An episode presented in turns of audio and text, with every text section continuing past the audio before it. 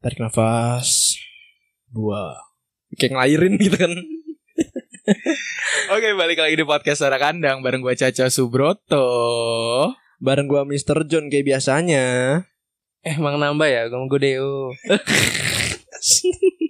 Jokes tadi dibalikin aja. Ngulang terus lagi, bocahnya ngulang terus take-nya loh.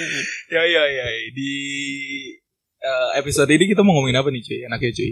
Kayak kita sok tahu aja yang ngomongin film-film gitu kali ya. 1, 2, 3.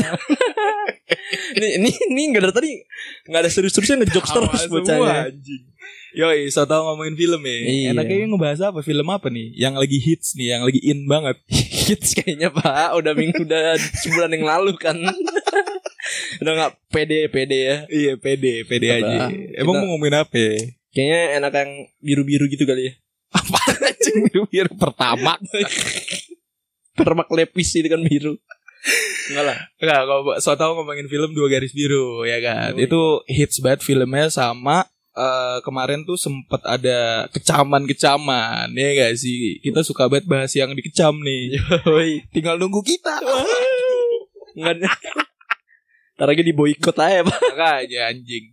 Ya udah kita jadi film Dua Garis Biru tuh menceritakan kedua sejoli, kedua orang, si cowok dan cewek. Ini pasti Pak, kalau cowok pacaran, dan cowok udah namanya juga pacaran. Enggak jadi dua garis. Jadi ya jadi menceritakan sepasang kekasih pada masa-masa SMA. Yoi. Dan akhirnya ceweknya masuk angin. Jadi gendut ya seperti anjing. Tapi gak kentut-kentut Pak. Dan disutradarain oleh Gina S. Noer, which is this is her first film. Yang biasanya dia cuma only a writer doang. Yoi gitu. First debut dah emang. Parah tapi debut. Tapi gue lihat sekut banget gitu ya. Hasilnya juga crispy banget filmnya. Iya benar. Ini dari tadi Deo gak ngomong karena dia belum nonton. Tunggu streaming Pak. Iya emang gue belum nonton sih.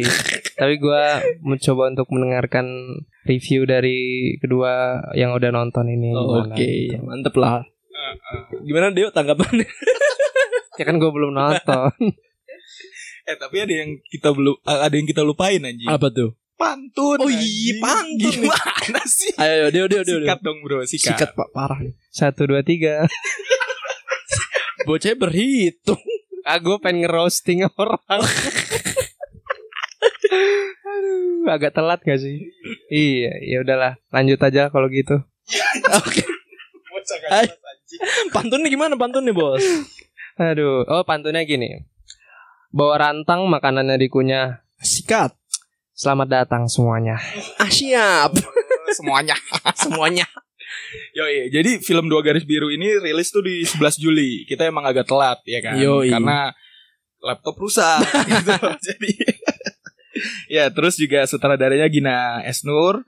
Terus banyak yang bilang tuh katanya film Dua Garis Biru ini menjerumuskan. Padahal bro, ini tuh menyampaikan isu-isu yang sebenarnya di sekeliling kita coy. Yoi. Isu-isu soal pernikahan dini. Betul. Apalagi kan waktu itu kita pernah bahas tentang sex ed. Nah, jadi kayaknya film ini juga bisa masuk sana. Nyambung dikit lah. Benar. Apalagi kemarin pakar sex ed tuh si Deo. Oh. Soalnya udah nyoba gitu ya. Iya, sudah pernah merasakan Dua Garis Biru. Yoi. Ini kalau dari Mr. John lu mau bahas dari sisi apanya nih? Dari sisi perfilmannya aja mungkin, kayak apa namanya? Teknik filmnya mungkin. Emang apa? Kenapa filmnya? Tapi menurut gue mantep banget loh. Parah. Crispy banget anjir. Plotnya bagus banget. Mantepnya gimana tuh? Mantepnya enggak dari Mr. John. Okay. Gue lihat yang dari filmnya, awal-awal mulai film nih gue kira bakal nyeritain kisah cintanya dulu, pacarannya. Ternyata enggak men. Dia tuh langsung fokus ke tujuannya pembuatan film ini, mau nunjukin bahwa ini loh Dua Garis Biru maksudnya tuh tentang sex education dini dan seks dini. Seks dini. Kok goblok gue aja. Iya terus. Menurut gue langsung. Dan filmnya tuh gak bertele-tele gitu. Langsung. Menurut lu nih, film ini cocok ditonton sama siapa?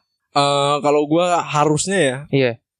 Anak-anak remaja didampingi sama orang tuanya. Jadi orang tua bisa paham juga bahwa pentingnya sex education untuk gimana cara handle anaknya kalau misalkan udah menjurus ke hal-hal yang lebih ya bener gitu. Banget kan, apalagi di masa-masa SMA ini, masa-masa apalagi sekarang pergaulan bebas makin kenceng. Oh ya parah banget. Kayaknya film ini sebagai pembelajaran lah, karena gitu. Indonesia kan masih kurang yang namanya Indonesia negara hukum. Waduh, assalamualaikum. Jawab dong mbak, waalaikumsalam gitu. Apa mulu bocahnya. Aduh, Indonesia. Iya. Jadi film ini tuh menceritakan Dara sama si Bima, ya kan? Yang awalnya pacaran-pacaran, taunya kelabakan. Iya, kecelakaan gitu loh. Dan bener, gue setuju sama perkataan Mr. John tadi, katanya filmnya emang padat banget cuy, dari awal sampai akhir gitu loh. Jadi si Gina S. Noer ini bener-bener nggak main-main gitu loh. Parah. Kayak sampai apa ya? Dia detil-detilnya pun diperhatiin gitu. Untuk kayak properti-properti di sekitar filmnya sendiri. Habis itu bahwa dia juga dia juga ngasih tahu, dia juga berbicara dari barang-barang benda-benda mati yang ditunjukin di film itu. Stroberi, iya kan, kayak poster-poster gitu-gitu. Iya, benar, gue setuju. Merinding gue, Pak. Iya, jadi kalau dari Gina S. Noer, perspektifnya Gina S. Noer tuh benar-benar buat sex ed sama woman perspektif gitu loh. Jadi ngelihat nih dari kedua sisi itu gitu loh. Yeah. Jadi dari pernikahan dini tuh banyak yang bisa salah gitu loh, karena badan lu tuh belum siap untuk ngandung anak, ya kan. Jadi selain badan lu belum siap, juga mental lu yang masih muda itu masih belum siap. Benar. Sebenarnya si Deo tuh diem-diem aja karena sudah ini pernah sebelumnya gitu. Sebelum film ini ada, dia sudah merasakan gitu. Jadi rada malu gitu. Iya, banting tulang. Sebagai perempuannya. Tidak benar sekali itu. Anjing. Iya. Terus dari apanya lagi nih? Kalau menurut gue gini, kayaknya si siapa sutradaranya Gina S. Noer itu pengen mendobrak stigma-stigma yang udah tertanam di masyarakat. Apalagi kita kan di timur ya. Nah, di timur tuh kayak wah, hamil di luar nikah. Nah, itu maksud gue, hamil di luar nikah dan pernikahan dini itu jadi suatu hal yang masih tabu gitu loh. Jadi kayak bahan omongan orang. Iya. Nah, dan di sini kayak ternyata hamil di luar nikah itu kayak gini.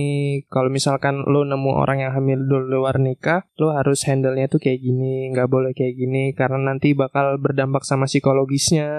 Entah itu orang tuanya, entah itu siapa pelaku dan korbannya itu. Setuju banget gue, men. Di situ pun juga ditunjukin bahwa ada isu-isu sosial juga yang ditampilin sama Gina S. Noer. Benar. Kayak contoh perbedaan keluarganya, si cowok dan si perempuan. Ya, si Bima itu ya keluarga yang sangat sederhana gitu kan. Sedangkan siapa ceweknya? Dara. Namanya siapa? Dara ya. Si Dara itu ya keluarga mampu sekali gitu loh. Banget. Di situ pun pas ketawannya nih, kita ngomongin scene ya. Pas ketawannya itu saat scene olahraga kan. Yes. Si Daranya kena ketimpuk bola. Yoi. Nah, terus si Bimanya langsung bantuin. Terus di situ si Dara ngomong, bayinya gimana? Dia udah panik banget kan. Semua anak tuh akhirnya denger. Jadi tahu. Dan akhirnya kedua orang tua itu dipertemukan di sekolah. Yoi. Dan itu scene itu menurut gue ngena banget. Wah, itu lit banget, gila. Kacau. Wah, gue merinding banget. Apalagi pas yang di scene yang di UKS tuh. Yes. Yang nyamperin gitu. Dara, ya kan? Si Bima itu ditampar anjing sama ibunya sendiri. Kayak bener-bener gue udah gak bisa berkata apa-apa lagi nih. Udah kecewa lah terhadap perlakuan anaknya. Yes. Kayak nangis gak keluar, marah juga gak bisa. Akhirnya bener-bener scene itu kayak close up, nampar, dan itu bener-bener menurut gue itu jadi salah satu scene terbaik sih. Memang mbak. Dan gue ngeliat disana bener-bener dari actingnya total banget. Perpindahan kameranya, setnya yang di sana di ruang UKS kan juga ada poster tentang alat reproduksi. Benar. Nah, sayangnya banget itu ngegambarin bahwa orang-orang di sekitar tuh nggak aware terhadap poster tersebut, bahwa pentingnya taunya sex education. Yes. Kalau para pendengar nih juga dengerin yang sok tahu ngomongin sex ed, kita ngebahas itu kalau sex ed tuh kita ngebahas di situ kalau orang tuh banyak lu intercourse hasilnya tuh bisa hamil. Nah, itu tuh pada banyak yang belum tahu gitu loh. Jadi thank you banget nih udah ngebuat film ini yang akhirnya ini loh end resultnya ini gitu loh, dan lu harus tanggung jawab gitu loh. Ya, film ini tuh kayak memperjelas sex ed yang kemarin. Kayak ya kita kan kemarin cuma ngomong doang, mungkin yang teman-teman yang dengerin tuh kayak gimana sih ngawang gitu kan. Akhirnya si Gina S. Noer, thank you banget udah bikin film. Oh anjing, kayak buat kita gitu filmnya. Gina S. Noer buat film bukan buat kita. Iya pak. Emang dia pengen buat film pak. Tapi kemarin kita bikin podcast tuh buat Gina S. Noer. Dibalikin bisa jadi. Ginanya jangan-jangan juga terima kasih pak sebelumnya. Iya, tapi kita bahas dari sisi kenapa hampir mau dikecam ya? Karena katanya banyak netizen itu, banyak warga bilang film ini malah menjerumuskan bahwa pernikahan di luar nikah, hamil di luar nikah itu it's okay gitu loh. Ya kan? Di situ harus dibenarkan gitu loh. Lu nonton dulu nyet gitu iya. Loh. Baru lu ngomong gitu loh. Mungkin karena ini kali ya. Gina S. Noer ngebawa suasana di filmnya ini enggak dark, tapi melainkan dibuat berwarna gitu. Iya, ya benar.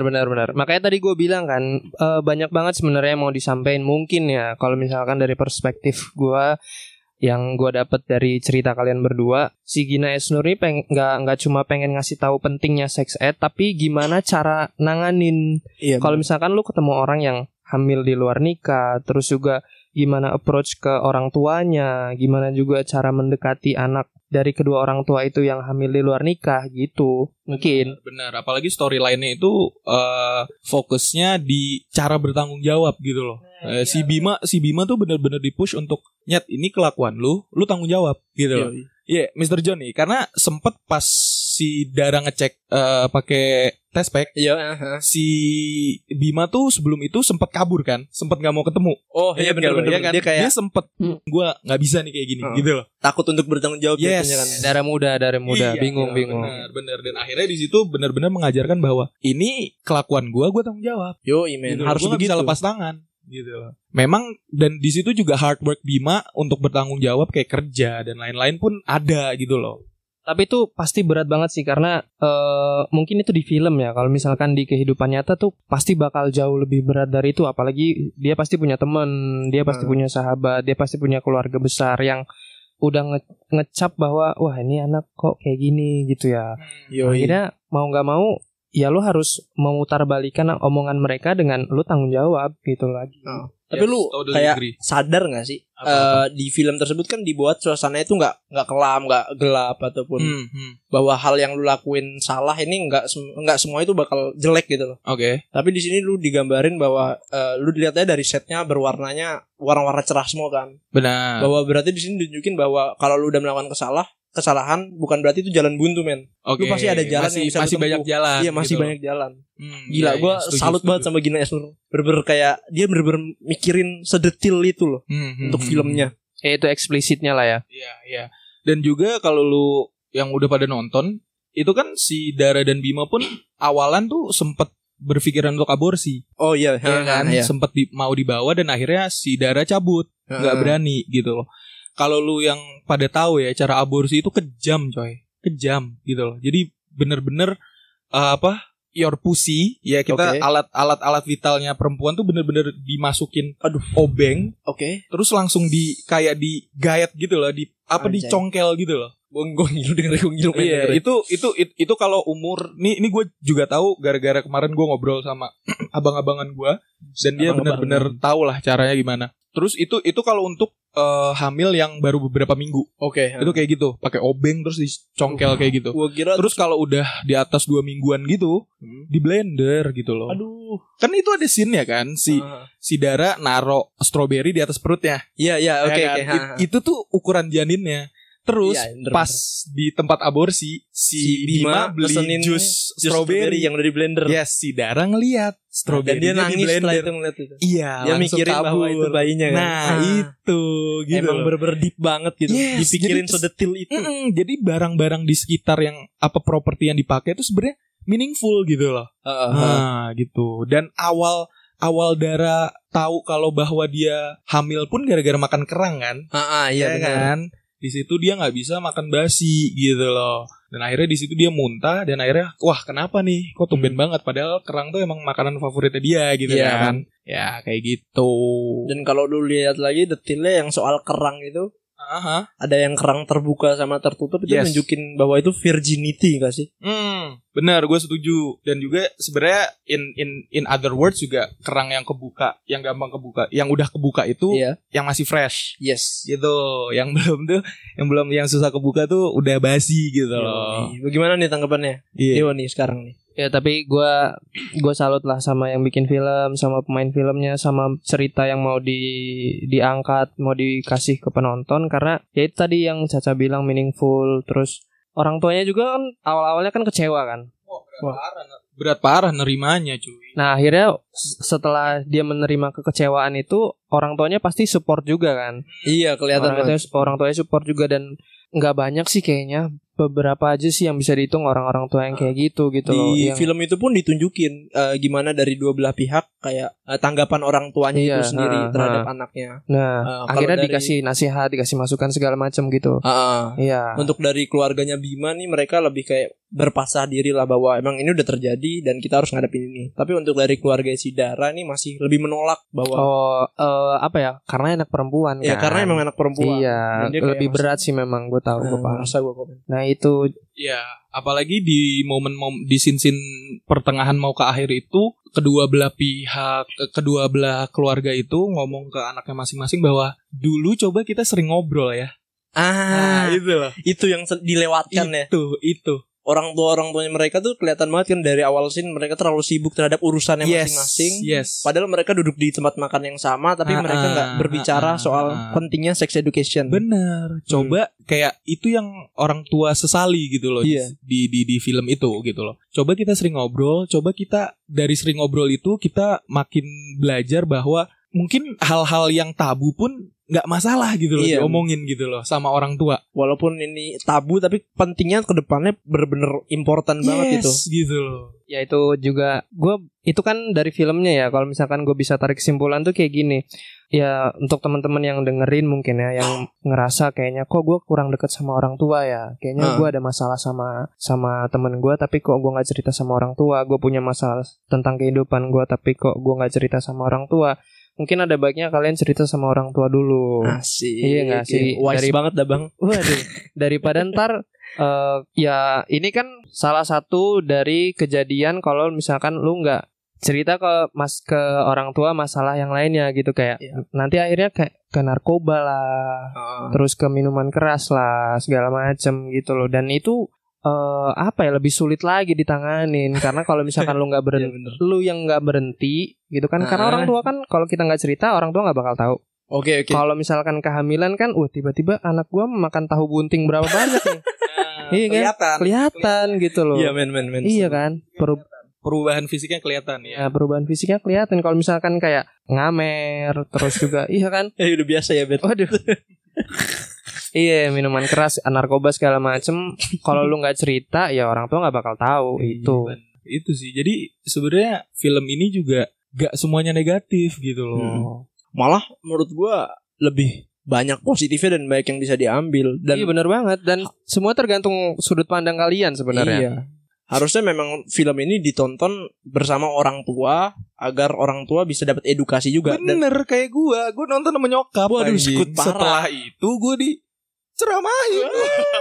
Kamu jangan ngewe ya. Waduh. Berarti kategorinya BO ya. Bimbingan orang tua. Lo jangan. bukan cewek BO bukan. Kebanyakan lihat Twitter sih bocahnya kan. Jadi ngetep BO yang ngewe. Iya. Tapi gue salut banget sama Gina S. Noer tuh yang dulunya itu hanya writer gitu loh. Hanya penulis naskah yang Ayat-Ayat Cinta, which is booming parah. Terus Keluarga Cemara, yang remake, yang which is booming juga. Dan ini dia debutnya bikin yang bener-bener meaningful gitu, bener-bener padat gitu dari awal sampai akhir gitu. Dan komedi, kita bahas dari sisi komedinya ya. Komedinya pun nggak terlalu yang jauh-jauh dari situ gitu. Setuju gue. Nggak kayak kita. Semua diserang. Waduh. Cari musuh. Iya gitu. Apalagi scene yang kakaknya Bima tahu bahwa dia ngambilin anak orang. Di situ cuma kayak diem, tiba-tiba bego banget sih. Terus mukul-mukul pakai bantal. Soalnya gagal kawin jadinya kan. Bener. Malah lu duluan yang nikah malah digituin kan. Komedinya tuh tipis tapi juga ngena gitu loh. Enggak komedi sampah gitu loh kayak anak-anak. yang ketawa kita doang, yang denger kita juga. Iya, yeah, benar yang tertawa. Iya, benar. Tapi gue kepengen tahu dari sisi si Deo nih, Deo. Lu kan cuma lu belum nonton. Lu baru denger ya enggak sinopsis ya, kayak ringkasan cerita dari gue sama Mr. John nih. Yoi. Menurut lu film ini gimana sih gitu loh? Menurut gue film ini penting banget karena satu ya, gue sama Caca waktu itu sempat ngobrol masalah sex ed dan bukannya orang yang mentuhankan sex ed gitu loh. Karena kita bahas bukan. Karena gini, masalah sex education itu masih tabu satu. Yang kedua kayaknya kalau ngomong sama orang tua itu kayaknya lu belum waktunya, men. Iya. Jadi ya, kayak bingung approach-nya sebenarnya. Gimana ya? Yang soft tuh gimana? Pelan-pelan tuh gimana? Iya, akhirnya ngomonginnya sebelum menikah atau sebelum pas udah pacaran. Yeah. Nah, kayak gitu, kamu janganlah kayak gini itu menurut gue telat kalau gitu. Dan satu lagi mungkin Gina S. Noer ini punya pengalaman yang sama juga tentang sex education itu tadi. Iya. Whether itu memang dia mengalaminya atau dia melihat atau dia memang in her circle udah pernah kejadian. Jadi dia membungkusnya dengan apik gitu loh. Dan kalau lu tahu ya, fun fact aja, dia kalau nggak salah ngegarap film ini sebenarnya, dia ngegarap film ini kan kalau nggak salah skripnya itu jadi 2009 sampai 2010 ya. Lama banget. Berarti sebenarnya. 10 tahun gila ya. Baru bener-bener sampai detailnya dipikirin sama dia. Wah. Tapi gini loh, masalah skripnya jadi 2009 dan kenapa baru terrealisasi tahun 2019? Ya kadang production house tuh mikir gitu loh. Ini film bisa ngejual gak? Iya. Ini film nanti ramai diperbincangkan karena bagusnya apa karena kontroversinya. Gitu loh. Jadi PH pun agak mikir gitu loh. Anda katanya mau ngomongin dari sisi film tapi gak ngerti. Lah, saya kan belum nonton. Jadi gue disindir cerita Pak. Disindir gue. Jadi gak aku gini kan gue. Gue ngomongin dari sisi filmnya dari sisi detail. Gagap anjing. Jis gak bocahnya. Lanjut. Gimana? Gue ngejelasinnya dari sisi detailnya aja, kayak pemilihan lagunya, terus dari pengambilan kameranya dan karakternya aja. Tapi kalau untuk masalah production, tapi untuk masih angkat tangan Pak.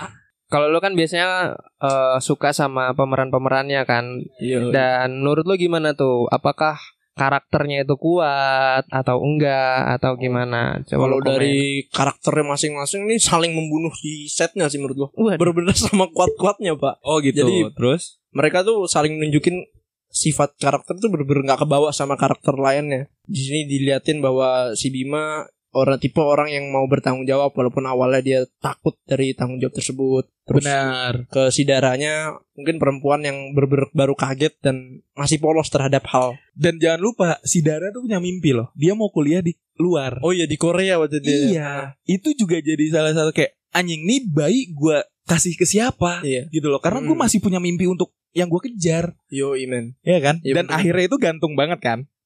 Setelah melahirkan itu kan. Yoi, kita request ke Gina S. Noer untuk bikin part 2-nya. Enggak, kalau enggak Gina S. Noer collab sama kita lah di podcast. Ngundang ya, bocahnya tuh ngundang gitu. Ya tolong untuk Gina S. Noer lain kali kalau misalkan mau buat film bisa anak kandang diundang dikit lah. Iya, kali aja. Ya kita juga jadi background juga gak apa-apa. Yang ketawa-ketiwi. Iya, benar gitu loh. Jadi dari kedua belah pihak tuh juga punya mimpi gitu loh yang harus dikejar. Dan ternyata sebelum gue bisa nyampe mimpi ini, jalan gue dibelokin nih. Di situ hidup itu gitu loh. Hidup itu langsung bener-bener diuji kan. Ini pilihannya yang mana nih? Jadi filmnya itu sebenarnya realistis sekali gitu loh. Kan banyak film yang siapa namanya sutradara tuh pengen bikin film yang bagus tapi nggak bisa direalisasikan di kehidupan nyata.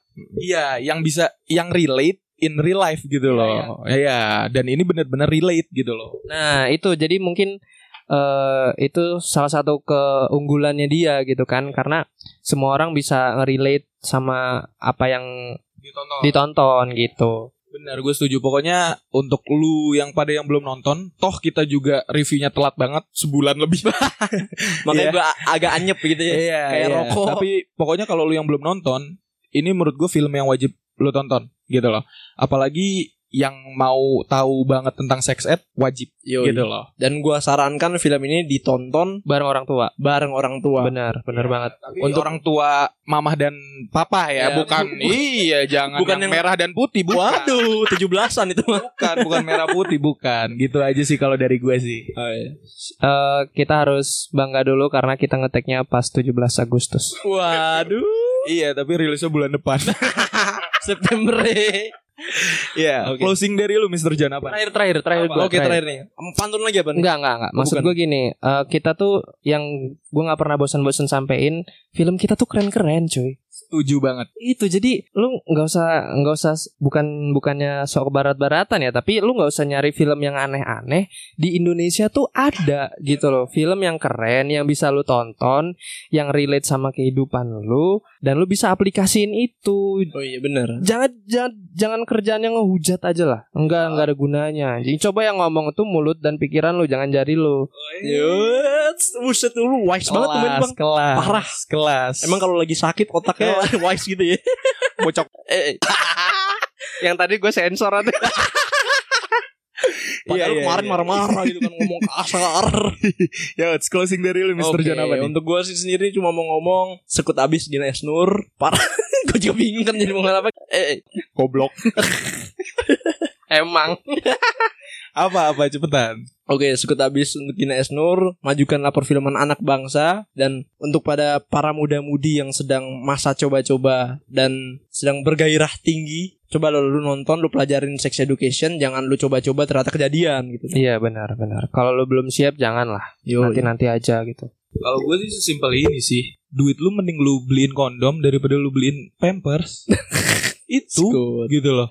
Jadi hati-hati aja. Ya gitu aja lah untuk sok tahu kali ini. Ya kalau menurut gue mau ngambil kata-kata dari temennya yang Lexi. Apa tuh? Gini, pendapat-pendapat tidak mempengaruhi pendapatan.